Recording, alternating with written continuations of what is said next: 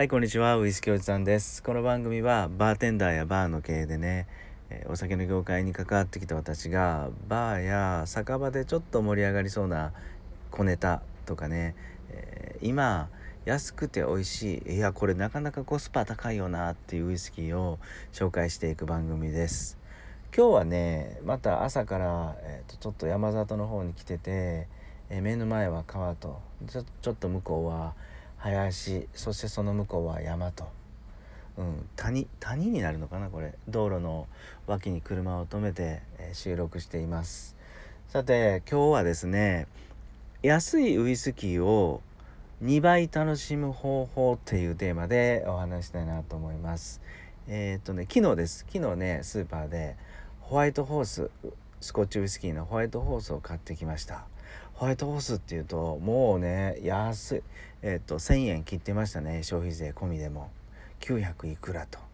ただこのホワイトホースの今現行商品は神戸のねバーテンダー界隈では結構評判良くて最近のホワイトホースこれスタンダードでもなかなかいけるやんっ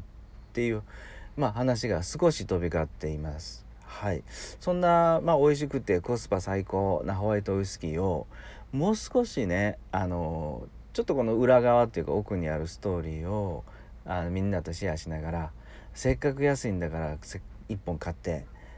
このエピソードなんかも楽しみながらゆっくり美味しくいただこうっていうお話を今からしたいなと思います。えっ、ー、と前回か前々回ですかねウイスキー田んぼっていうお話でラガブーリン蒸留所の話をしました。はい、よかったら聞いてみてください。うん、ラガブーリン蒸留所のお話をしたんですよラガブーリンねそして少し、えー、ホワイトホースっていうウイスキーに戻ってまずホワイトホースはブレンデッドウイスキーですよとまあ簡単に言うとブレンドウイスキーになりますよねこの類は。じゃあこのブレンドウイスキーっていうのは、えー、いろんなウイスキーの蒸留所の原酒をたくさんたくさん集めてきて、えー、ブレンダーの力でセンスで美味しくしていくと。いわゆる音楽で言うとソロシンガーじゃなくて、えー、オーケストラか、うん、そんなイメージを持ってもらうといいと思うんですがホワイトホースっていうのはそういうブレンドウイスキーの類であります。で一方でねさっきちょこっと名前が出てきたラガブーリン蒸留所スコットランドはアイラ島のシングルモルトラガブーリン蒸留所っていうのはシングルモルトウイスキーということでブレンドと違って一つの蒸留所からできたウイスキーですと。うん、ということはラガブーリン蒸留所とか例えばマッカランだとかグレンファークラスだとかいろんな蒸留所もののものが集まって美味しいブレンドウイスキーが出来上がるっていう流れになると思うんですけど今ではねシングルモルトウイスキーも非常にあの個性のあるえウイスキーが大人気でですね今はブレンドウイスキーを上回るぐらいの売り上げが立っているっていう日本の状況なんですがこのねホワイトホース格安のホワイトホースの中に実は重要なキーモルト原種としてラガブーリンが入っていたりします。入っています。えー、っとラガブーリン蒸留所はまあ皆さんご存知の通りですね。えー、っとアイラ島でめちゃくちゃ癖のある重たい重たいウイスキーですと。一回飲んだら忘れられないぐらい海藻の匂いだとか、えー、ヨードチンキの匂いだとか、うん、スモーキーだとかまあそんな表現がバンバン出てくるような非常に癖の強いウイスキーなのでまあそれがたくさんブレンドウイスキーに入っているとなかなかねここまで世界中で売れるブレンドウイスキーではできないのでこれがねホワイトホースの、えー、ブレンドウイスキーの中に何十種類もの原種の中の一つとしてラガーブーリンはスパイスの役割をしています。うん、あのー、料理で言うと胡椒だとかね。ターメリックとかあのスパイスに詳しい方いらっしゃったら想像つくと思うんですけど、えー、っとそれだけの味がするとなかなか辛いんですがちょこっと入れることで味が引き締まったりえー、香りがいろんなバランスよく、えー、っといろんな味とか香りをまとめる役割をするっていうのがスパイスの役割だと思うんですけどこのラガブーリンっていう原種もですねホワイトホースの中の何十種類ある、え、原種の中の一つとしてスパイスの役割をしています。でねじゃあこれなんでどうやってこのホワイトホースのウイスキーをなんでラガーブーリンと関係してるからって2倍楽しいのっていうところなんですけどこれねえー、っとホワイトホースとラガーブーリンはうまく伝わっあのつながっていて実はこのラガーブーリン蒸留所を想像してみてください、まあ、前回もお伝えしたんですがもう海沿い島のね荒々しい北大西洋沿いに、えー、海から海に出っ張ってるような感じで立ってますと。だからにあの365日ね、えー、潮風にさらされている熟成の樽はですねあの潮の香りがすると言われています。で海藻の匂いもすると言われています。ということで